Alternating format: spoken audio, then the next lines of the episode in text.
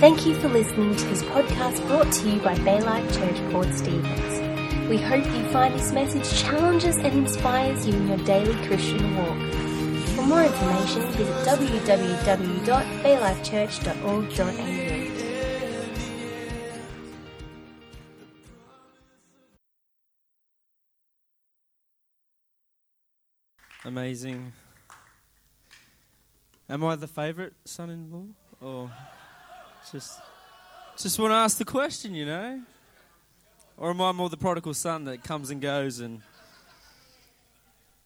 that's probably more me. Um, yeah, I'm Sam. I'm from England, even though I don't sound like it because I am Australian, and um, it's quite funny actually because because in England, a lot of people think that I'm very Australian and I sound very Australian. And Then I come back to Australia and everyone thinks, Sam, you've changed. You're English now. You've, your accent's changed. And it's this whole contrast between am I English, am I Australian? But more often than not, I always get, are you from New Zealand? Are you, are you Kiwi? Because if you actually take Australian and you take English, you end up as a Kiwi. And um, I am definitely, definitely not a Kiwi. Although I know there's somebody sitting in church today that would yeah, yeah, he's a Kiwi, so don't take any offense to that, Steve. But so just to, I guess, give you some context. Yeah, I'm Sam. I'm married to Sophie, who's I think taking care of our, our little daughter Matilda. She's um, due for a sleep when Dad wants to preach, so she's off doing that at the moment. But um, yeah, we've been yeah we were part of Bay Life for a lot of years. Obviously, Sophie was here at the start, and then I think I came to Bay Life maybe a year or two after it started, and we were here until 2013 and then we moved over to England for we, we, what we thought was going to be a year or two, and it's now been nearly five. Um, and we just renewed our visa. I'm going to give a bit of history because I know there's lots of people here today that probably want to know how we're doing, so I'll just quickly do that at the start. Then it'll save me a lot of conversations at the end.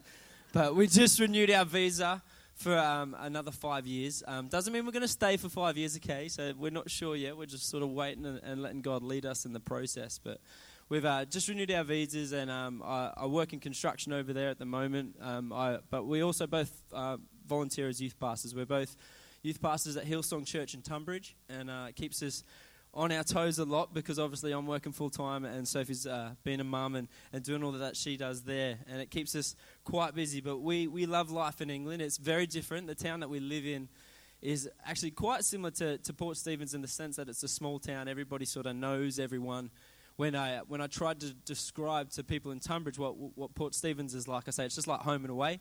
Um, it's got the beaches, it's got the sand, it's got it's got a little bit of controversy every now and then, um, but um, but yeah, I, that's how I describe Port Stephens to people in Tunbridge. But I guess Tunbridge to to you guys here is literally it's just like Port Stephens, except for there's no beaches. So um, and and we get snow every now and then. But um, no, we, we love life over there. It is very different. It is, certainly not the same. But um, God has taken us on a big journey whilst we've been over there, a big faith journey for us. And, and, and we've gone from a place of having to, I guess, rely on ourselves, I think, which is what we used to do a lot when we were around here, to actually trusting God in every area of our lives over there because we are there on our own. We don't have family. We, we just live life, and, and now we've got Matilda. It's even a bigger step of faith. But um, it's been an amazing step of faith and journey. And that's sort of where my message from for today is from. It's from, I guess, a journey of understanding what God has for, for our lives as me and Soph, but also for the lives of, of anyone who chooses to put their faith and trust in Jesus. And, and that journey is a journey of that, that God has a plan and a purpose for your life that is way more than you could probably ever imagine or, or dream. And if you had have said to me, when I left Australia five years ago, Sam, you'll be in England for at least five years and you'll be a youth pastor again and you'll be preaching and doing all this type of stuff. I, w- I would have shaken my head and said, No, that's not part of the plan. I don't think that'll ever happen. But little did I know that God had a plan for more for my life than I could even understand. And that's sort of where this message has come from this morning. And um, I hope you're excited. I hope you're passionate. You know, one thing that I always do when I get up to speak at our church back in the UK is I always remind everyone that I'm a youth pastor, and what that means is that I need feedback as I preach. If if, you, if, if I say something you like, you can let me know. Yeah, I, li- I like it. You just give me that feedback, and I'll preach better. That's how I work. I'm a youth pastor, and um, yeah, if, if if if God is saying something to you today, make sure make sure you're leaning in. Make sure make sure you're really pressing into what He's going to say, because I I guarantee you, besides my illustrations and whatever else happens, the Word of God is in this message, and and He's got a message that He wants to share with you today. But what your responsibility is, is you've got to lean in. You've got to be willing to listen. You've got to be willing to lean into what God wants to say to you. Because if you're not doing that, you will just walk out of here exactly the way that you came in. But my, my, my prayer for you today is that you walk out different, you walk out changed, not because of what I've said, but what, because of what God has said through His Word and through the message today.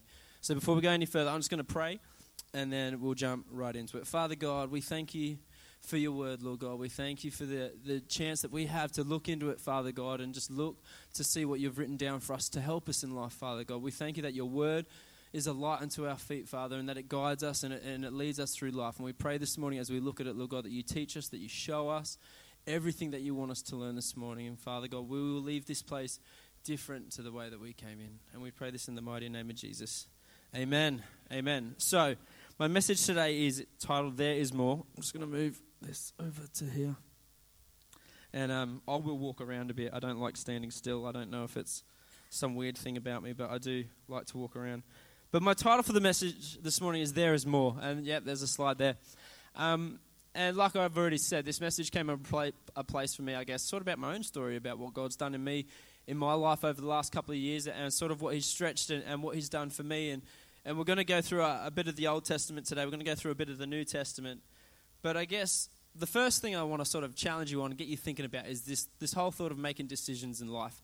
You know, we each and every one of us come to a point in life where we've got to make decisions sometimes, and, and there's there's choices that we can make that are either going to push us forward in life or we're going to get stuck. We're not going to move anywhere, and we're just going to we're just going to be stuck in this situation. And and some of, some of these choices, some of these decisions can revolve around food. You know, like sometimes sometimes we've got the decision that we need to make between either KFC or McDonald's, and that decision it's a big one. You know, if you're a chicken fan, you're going to go the fried chicken, but if you like a cheeseburger, then obviously it's McDonald's. But I'm here to say that there is a better decision than both of those, and that is mod Thai.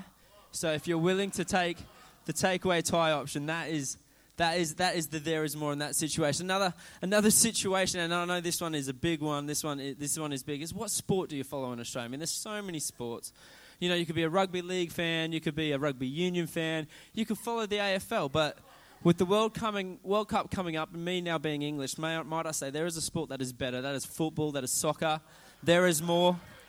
Make sure you get behind the the Socceroos. They're going to do well. Everyone actually in England keeps on asking me, uh, "Is Australia even in the World Cup?" I'm like, "Yes, we are. We might be the lowest ranked team or something like that, but we are in there and we're going to win." So, yeah, we'll, we'll try to win something. Yeah, that's right. And then the last thing, and this one's a bit of controversy. This one's more for Rob Gibbons than anyone else. There's um, what car are we going to buy? I mean, what car are we? Are we going? Are we going to buy a Toyota? Are we going to buy a Holden? Are we going to buy a, a, Nissan, a Mazda? Who knows? But you know, the, there is more as the Ford. So the there is more. The more option is the Ford. So um, yeah, get out there, buy one. Ford are paying me, by the way. I'm sponsored by them, so they just paid me to say that. No, not really. But seriously though, there's times in life where where we come to a point where we've got to make a decision, and I guess the decision that we make will determine where we end up. And we can make a decision that'll, I guess, get us stuck and hold us and keep us where we are, or there's a decision that which more often than not is the God decision, which will actually propel us into our future, into His plans and His purposes for our life. And what I want to encourage you around today is the whole idea of, you know what, you can choose that God decision and choosing that there is more that God has for you. And, and if you've made that choice before and it hasn't quite happened, I want to encourage you to don't lose the faith. Don't, don't stop believing. Don't stop dreaming. Don't, don't stop visioning, visioning for what God has for your life because He has a plan and a purpose and He wants to outwork it. And you know, Jeremiah 29 11, which is one of the most quoted scriptures I think all preachers and pastors preach, is about God having a plan and a purpose for, for those that love Him and are called according to His will. And I totally believe that scripture 100% that God has a plan and a purpose. But you know what? Sometimes, if we're all serious, if we're all speaking on the same page here, sometimes it just doesn't seem to be happening. We'll have a vision, we'll have a dream, we'll have a, something that God placed in our heart, and we're like, yeah, this is going to happen. Then a year passes, and then two years pass, and then four, five, ten, however many years pass, and it just hasn't happened. And we lose the hope, we lose the faith, and we're like, God, you gave me this dream you gave me this vision. You say you've got plans and purposes, but it's just not happening. But I'm here this morning to remind you that there is more. God has more for your life. Those visions, those dreams, those plans, they aren't a fantasy. They aren't just a far off thing that God placed in your heart for no reason. He's placed them in your heart because He wants to outwork them in your life. He wants them to be a reality. He wants you to be passionate and driven about the things of Him and His kingdom and the plans that He has for your life. And He doesn't want you to lose hope. When the storms come, when the trials come, He doesn't want you to be beaten up and battered and held, held in your position, but He actually wants you to push on further into what He has for your life. And that's, that's, that's what I'm talking about this morning. That's, that's where we're still gonna, sort of going to go. And, I, and as I've said, I said we're going to talk about a bit of the Old Testament. We're going to look about look at a passage of scripture there, and we're going to look at a bit of the New Testament as well. But um, I guess one thing one thing that I sort of want to talk at the very start is that in the Bible, when we look throughout the whole thing, there's so many examples of people that had the more the promise of God, and then they were able to see it happen. You know, when we look at Joseph and and the dreams and the visions that he had as a, as a young boy, and then he would go on to, to lead Egypt and, and lead them through the famines. And then when, when we look at when we look at like um, I've got it all written down here. When we look at David and, and he steps into his kingdomship, and when we look at Nehemiah and he rebuilds the walls, and, and we look at Gideon and, he, he can't see anything for his life, but God speaks into his life and he goes on to lead the army of Israel into victory through many battles. And, and there's all these characters where we see situations where people actually just step up, I guess, and really see the more that God has them come to reality. But at the same time, there are a few stories in the Bible where we see the opposite happen, where we see people have dreams and visions and desires for what God has for their life, and, and they don't quite step into it. They sort of get stuck on a stumbling block. And this is what I really want to look at first thing this morning. It's in Numbers 13. So if, if you've got your Bible, you can turn there. The, the scripture is going to be up on the screen. But just to sort of set the story up, the story in, in Numbers 13 is where the Israelites have been walking through from, from, from Egypt, heading towards the promised land. They're walking towards what God has for them and they're right on the verge of it, and they're right there. And God actually says to Moses, "Send some spies. Get get twelve people, one one leader from each tribe, and send them into the promised land. Scope it out, see what's there, and uh, and just sort of, I guess, get yourselves prepared for what I'm going to lead you and step you into." And so the 12 spies go out and, and they inspect the promised land. They go have a look. They spend 40 days there.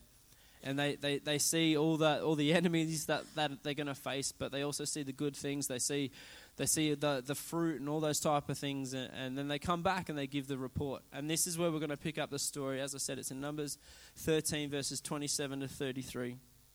And let's read it here uh, in verse 27. This is their report. So this is the report of the 12. So they've come back, they've looked, and they've come back, and they, they were giving the report to Moses and, and, and, the Israelites. It says this, it says, We entered the land you sent us to explore, and it is indeed a bountiful country, a land flowing with milk and honey. Here is the kind of fruit it has produced. But the people living there are powerful, and their towns are large and fortified. We even saw giants there, the descendants of Anak. The Amalekites live in the Negev, and the Hittites, Jebusites, and Amorites live in the hill country. The Canaanites live along the coast of the Mediterranean Sea and all along the Jordan. Oh, sorry, and all along the Jordan Valley. And I just want to pause here for a second because we, here we see, I guess, the initial the initial report of what they saw. And they start off, you know what, we saw the good stuff. We saw all the stuff that God has promised us. And if you actually skip back a few verses, you see that they actually found a, a, bunch of grapes there that was so large that it took two guys to carry it. Like, there was good stuff in this promised land. It wasn't just a made up place that God was taking them to.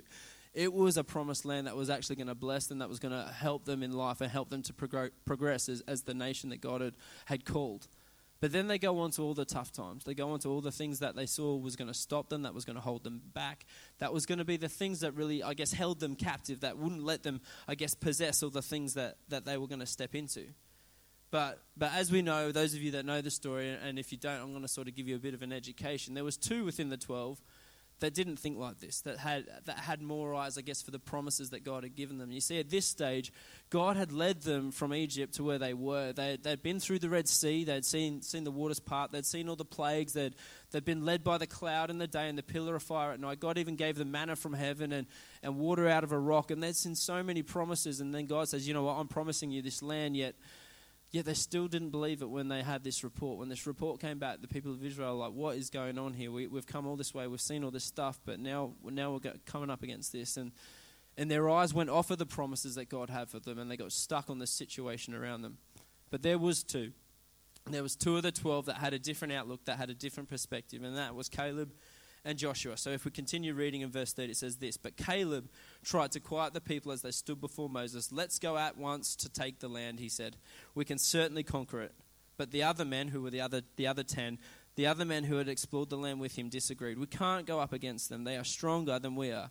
So they spread this bad report about the land among the Israelites. The land we traveled through and explored will devour anyone who goes to live there. or the people we saw were huge. We even saw giants there, the descendants of Anak. Next to them, we felt like grasshoppers, and that's what they thought about us as well. You see, they got their perspective off of the promises of God. They sort of forgot about the dreams, the visions, everything that God had promised them, and they got focused on the things around them, and they were letting their situations and circumstances hold them captive. They were stuck. They couldn't move. They couldn't see what God had for them because they were too busy focused on themselves. And, and I've got a really practical illustration that I want to do right now. So, Chris, if you want to jump up on stage, I want to, I guess, make this, this little passage of scripture quite practical for us so we can sort of understand, I guess, what this, what this sort of looks like. And this is Chris. Obviously, everybody knows Chris, but for the sake of this illustration, he isn't Chris, okay? Because uh, you'll, you'll have a different perspective of Chris if you keep thinking of him, uh, what, how I'm going to present him in this illustration. All right, so Chris is a young man, or let's say, what, middle aged? How old's middle aged? 45, 50? I don't know. What's, see, I said middle aged at our church in England, and I got abused. Anyway, Chris is a middle aged man, and the stage represents his life at the end of the stage on that side is the more that God has for him. It's, it's the visions, it's the desires, it's all the stuff that God, I guess, has placed in his life and has sort of placed in his heart and that he wants to see happen. You see, he's a father, he's got a job, he's got a couple of kids, and, and he really believes that God has dreams and a vision for his family, for himself, for, for his work situation, and everything that he's in and about. But as Chris starts the journey through life, as he starts walking through life, there's different things that happen in work. And the first thing that happens is, is that, that work becomes something that is a bit too much of a priority. It, it, it's something that takes his time away. He, he has a few disagreements with his boss, and he's got an employee that, that he doesn't really like, and, and, and one of his work, work colleagues has, has rubbed him up the wrong way, and things haven't gone so well at work. And, and he starts letting work, I guess, consume some areas of his life that he shouldn't have. And, and, and, and unfortunately, like the will of God is still there. The more that God has for his life is there. But now he's, he's sort of put one foot into his work a bit too much than he should have, and now work has become something in his life that that is, is going to hold him stuck. It's going to become an extra burden. But Chris is still able to move towards all that God has for him. He, he's still walking through life fine. He's just got this little bit of extra thing going on called work that's really tying him up. And then, because of all the issues at work, he starts having some issues at home with his relationships.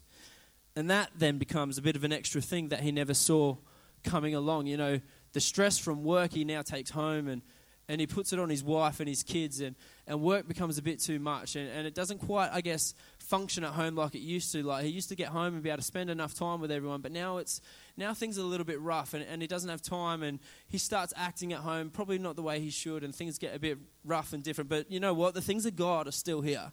He can still see it. He can still move towards it. Though he's prohibited and he's a little bit stuck he can still keep going towards god and his faith and his trust is there but because of all these other things in his life, to try deal with them, to try cope with them, and as a, as a coping mechanism, he starts dabbling in a few sins. There's a few sins in his life that, that he never used to have, but he starts dabbling them in, in, in his life, whether he's looking at a few things he shouldn't be looking at, or if he's saying a few things that he shouldn't be saying, whether he's doing a few things he shouldn't be doing. And the problem with sin is that sin blinds us from the things of God the more that God had for him, the vision, the dreams, the desires that he so wanted at the start of his life, he can't see them anymore because the sin's there. You see, the dreams, the visions, they're not gone. They're not. They, they haven't disappeared. They're still here, but he's lost because the sin has blinded him in his life. And this is what happens with us. We get stuck. All right, you can take that off. You're done. Thank you. Yeah, give him a hand.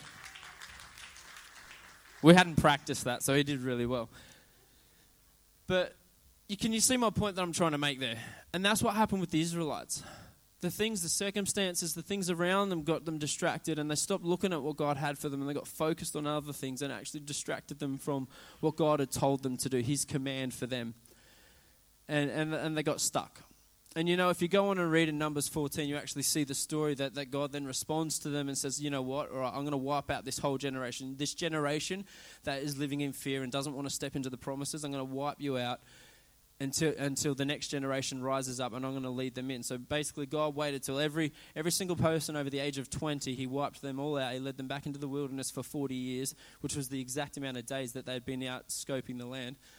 and he waits and he wipes them out, and then, and then the next generation step in, and, and the next generation, I guess, get the blessing, get the promise that God had for them.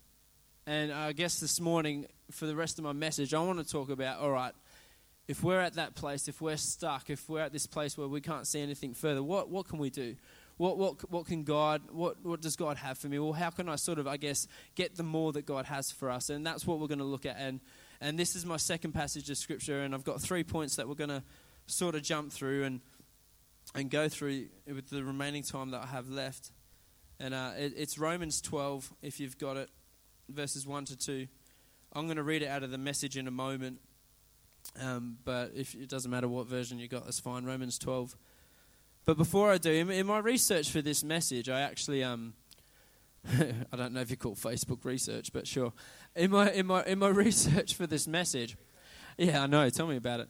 I found a science article um, as I was scrolling through, and, and, and the, the heading for it was um, uh, uh, how to grow three inches. And I was like, okay, I'm short. I need to know how to grow three inches. I've been short my whole life. Anyway, so I tapped on it and I looked at it, and, and it, was a, it was a science article about astronauts. And, and it was talking about how astronauts go into space and how when they go into space, because they don't no longer have the limits of gravity on their spine, holding their spine down to the earth, their spine actually sort of opens up and becomes all that it can be because they're no longer confined, I guess, by the gravity that's holding them on the planet. Their spine can actually grow to its full potential.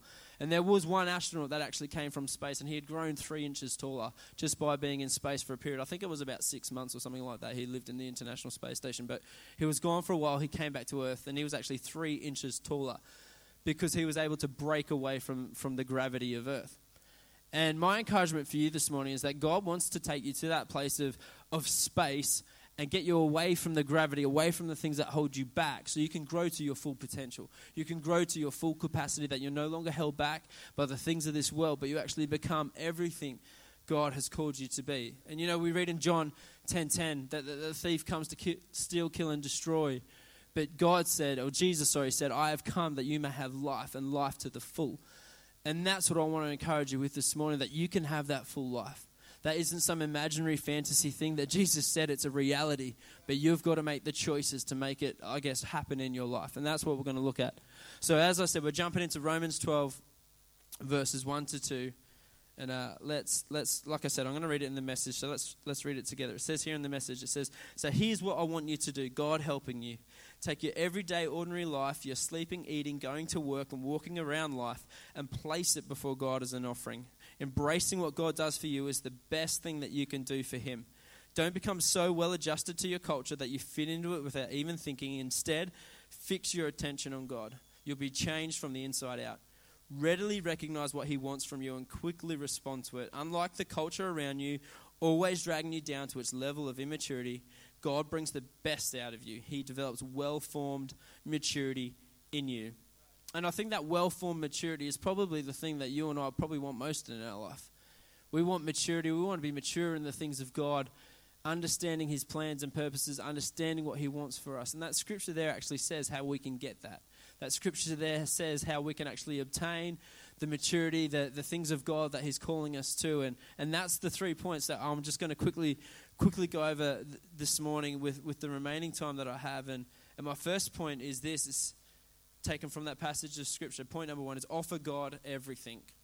Offer God everything. You know, when we look at the first part of that Scripture, it says, So here's what I want you to do God helping you take your everyday, ordinary life, your sleeping, eating, going to work, and walking around life, and place it before God as an offering. Embracing what God does for you is the best thing that you can do for Him. Do you bring God into your everyday life? Do you allow Him into your life on a day to day basis? So, not just on a Sunday, not just when you're here at 10 a.m. Or, or at the 5 p.m. service on a Sunday, but do you bring Him in to every area of your life? Because that's what that scripture is saying. Take your everyday things, so the mundane, the routine, the things that you think God doesn't even care about, lay them at His feet. Lay them at His feet. You know, I've got three sort of things in my own life that that where I've been able to actually apply this, like there's, there's been a change. And the first one is when I used to I used to work for Rob Gibbo. So I used to work at Crute. I used to make kitchens and and I was an apprentice there, and, and we've got a machine there that drills holes in, in the board, and, and you literally just sit there, press a button, move the piece of wood, get the next piece of wood, press a button, drills holes, next piece of wood. And I found myself, this is many, many, many years ago, this is when I was in my early 20s, and, and I found myself one day at work. It must have been, a, I think it was a message that Greg must have preached at church, and he was challenging us on bringing God into our everyday environment. And I found myself at work one day just starting to pray. And I said, I just like, I'm doing this routine task that was boring as anything, but I just started praying. And I was like, God, just come into this. And I started praying for youth because I was youth pastor at the time, and I was praying for this, that, and everything else. And I just started inviting God into my workplace, into what I was doing there. And it fully changed, I guess, what I do to the point that now, even, even, even in my workplace, I still take the time to pray. About two months ago, I was I was managing a building site, and um, and we had a big meeting coming up where our client was coming in, and the architect and a few other people, big important people, coming in. We're having this site meeting, and we had had so many issues going on on the site for the previous few weeks, and I wasn't sure what was going to go on. And one of my other guys from my office came in, who's also a Christian, and he could see that I was stressing out. He could see that I was I was just losing the plot, and he said, "Sam, just calm down. Let's just pray." Let's just pray for, before we step into this meeting, before we step into this thing. Just let's just pray. So we did. We stopped, me, me and my other colleague, we just stopped in my office and we, and we just stopped. We prayed and we offered the meeting to God and, and the building site and everything that was going on. And, and we stepped out of, that, uh, out of that prayer time, I guess, with peace, ready for the meeting, not stressed out, not worried, not anxious about what was going to happen. But we knew that God was with us, He was for us. We could step into it with peace and that was just a that was just a simple example of how I was able to bring, I guess, God into my workplace. But that all started when I made that decision many years ago when I was drilling on a machine, just pressing buttons to actually start praying whilst I work. It doesn't have to be out loud. It doesn't have to be down on your knees or whatever. Although if you're comfortable with that in your workplace, is by all means go do that. But just be including God in your everyday life. Just bring Him in. And another example is when I was a kid. I used to sleep over at my mate's house, and um, his mum used to come in and pray with us before we'd go to sleep. And she used to pray this prayer, and she prayed it every time. She would always pray this prayer of God, I pray that you give these boys heavenly dreams, that, that you give them dreams about you and your heaven and all that you have for them. And I, I can, I can clearly remember as an eight year old, I used to think this lady was weird.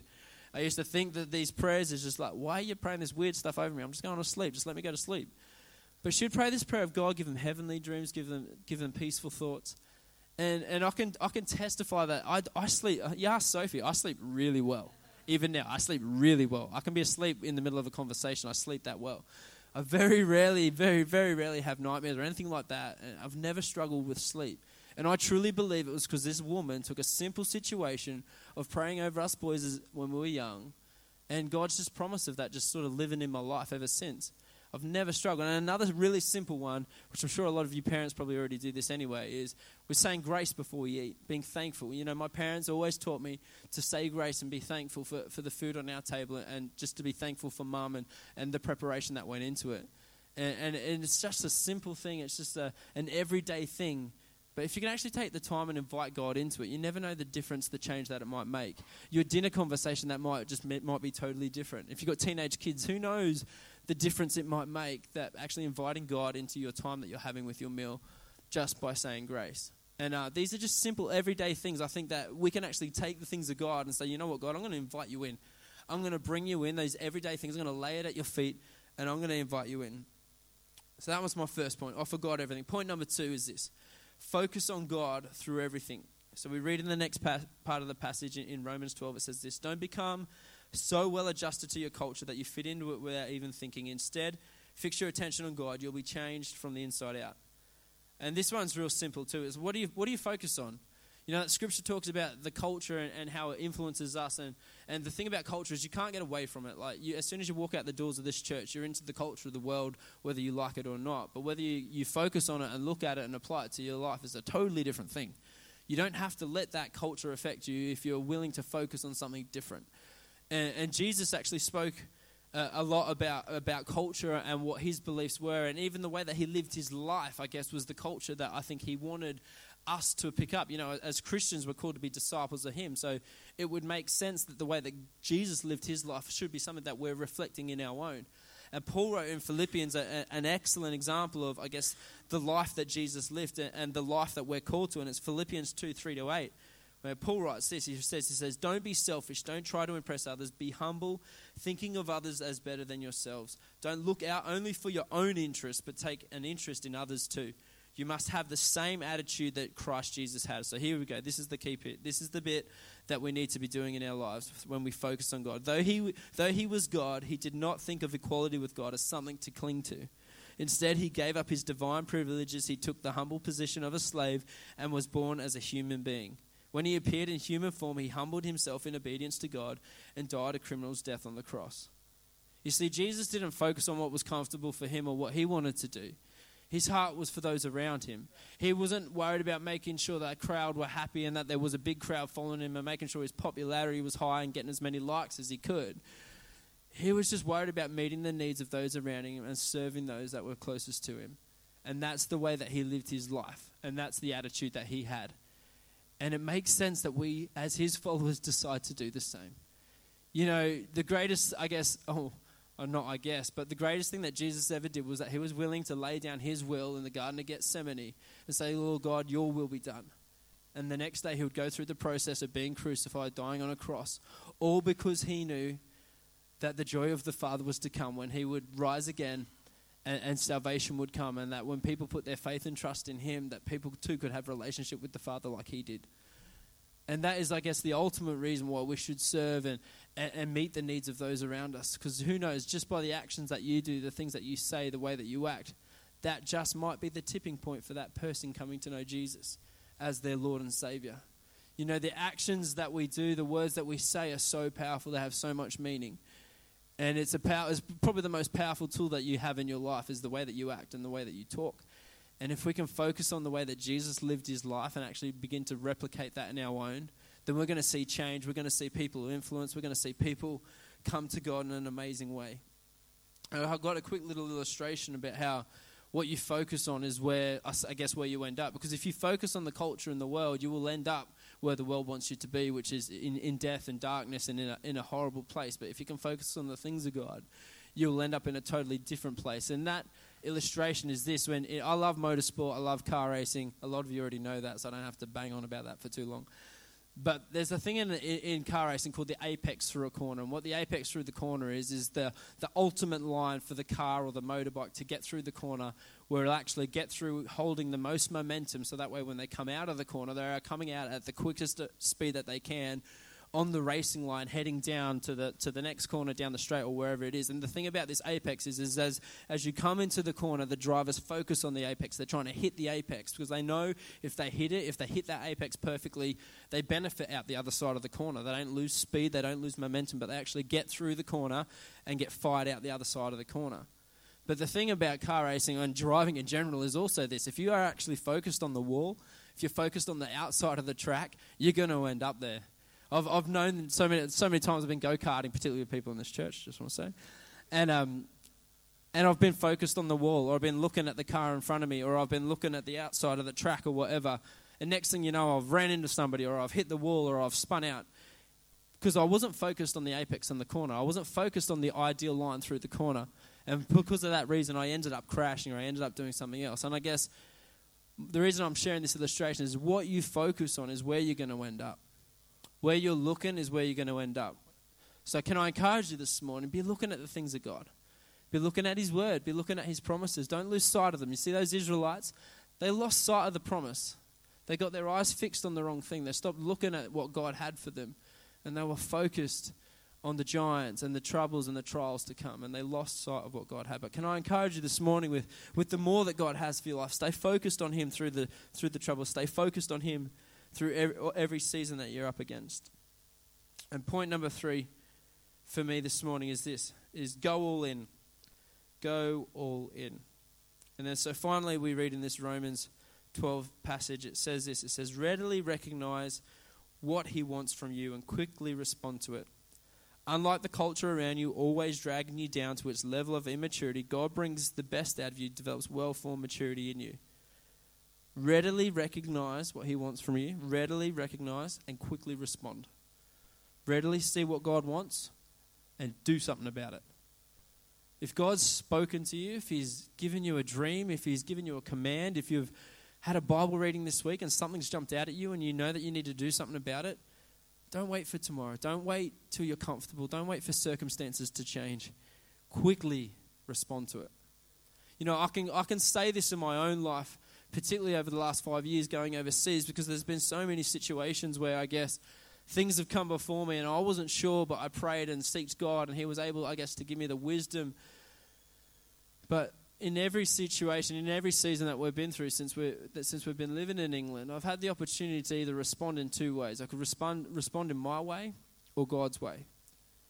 And to be honest with you, the closest that we ever came to missing out on what God has for us over there was when we wanted to do what we wanted to do. When we wanted to do the comfortable thing, when we wanted to, we didn't want to be pushed. We wanted the security, we wanted the safety, we wanted the, the luxury. But the thing with God is that, that you're not always going to get that.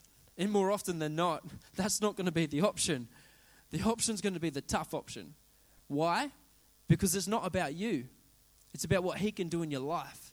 It's about what happens when you put your faith, your trust in Him, and the journey that He wants to take you on. Because then it's no longer about you and about about what you can achieve. Because the thing about being human is that we've all got failures. We've all got things that we that we struggle with. We're, we're, none of us are perfect. Only Jesus was perfect. And as soon as you try to live life in your own way, those imperfections are going to start coming out in different areas of your life.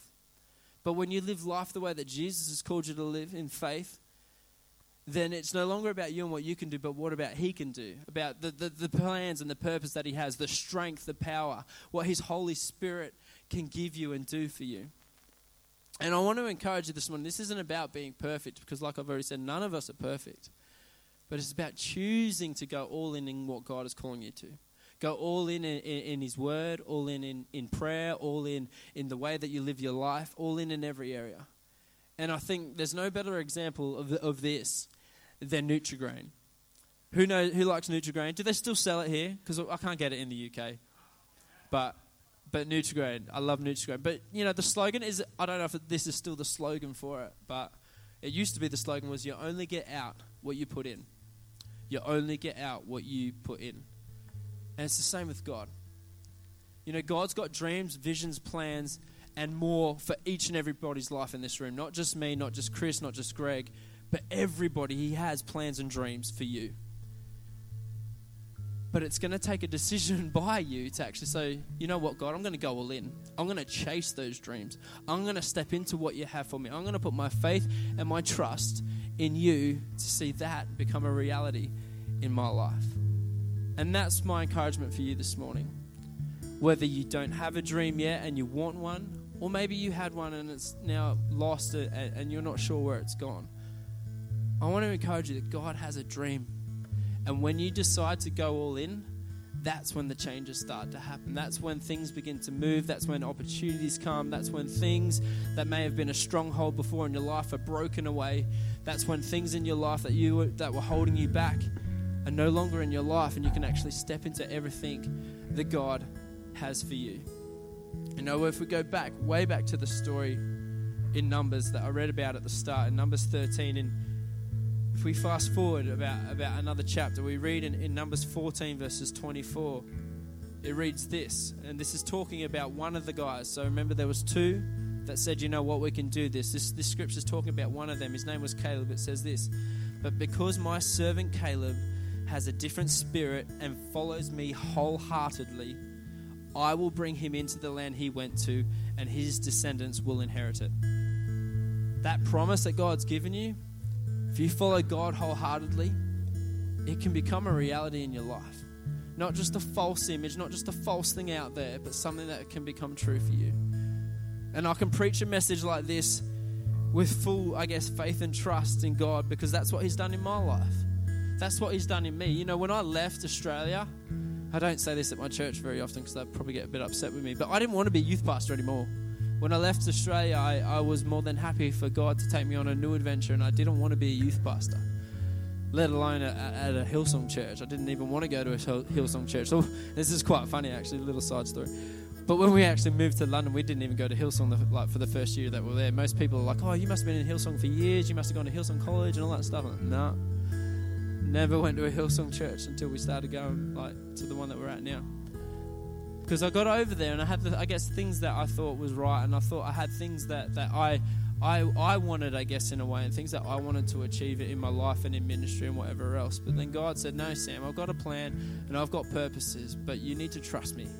You need to trust me. You need just to do what I tell you to do. Lead, sorry, go where I lead you. Take the opportunities that I lay in front of you. And I made a decision maybe about a year and a half into moving to England that God, you know what, from now on, if you place an opportunity before me, whether I think it's the right one or not, I'm going to at least look at it and step into it and I'll see where it takes me and now I, I, get I get I get the unbelievable privilege to still youth pastor an amazing youth ministry and a, a part of an amazing church, and, and, get to do amazing things that I never would have even dreamed of doing. But I don't say this to to, to boast about me and what, what I've done because it's not about me, but it's what God has done in my life. And He wants to do the same in yours. He's, he's crying out to do it in your life. He wants to do it in life. He wants you to have fulfillment, purpose, and life. Not just on a Sunday in church, but in every area of your life, every day. And it starts by going all in. You know, the band are up, and we're going to sing a song in a moment. I'm just going to encourage everyone, if you just like to stand where you are, I want to give you an opportunity to respond to the word this morning. And um, and I'm just going to, if, if, you're comfortable, just close your eyes and, and, maybe bow your heads just where you are. This is an opportunity for you to respond to God and, and what He's doing. You know, if if you've been challenged this morning and, and you know that that you've lost sight of the vision, you've lost sight of the dreams, you or maybe you didn't have one in the first place, but this morning you've realized you need to get a dream from God. If that's you, I just want you just to lift your hands to God right now because I want to pray for you right across this place. It doesn't matter, no one's looking. So if you just feel comfortable, reach out to God. Father God, these people right here that are reaching out to you, Lord God. Lord God, pour your fresh vision out in them, Father God. Reveal to them, Father God, your plans and purposes for their life, Father. I pray for these people, Lord God, as they leave church this morning, Lord God, that they can go with a new passion and a new desire for all of you, Lord God, that they will commit to going all in, being focused on you and all that you have for them, Father God. Thank you, Jesus. You know, we're going to sing a song now, and, and this is your moment to, to respond to God here. This is your moment to, to have a moment with Him. So come on, church, let's sing.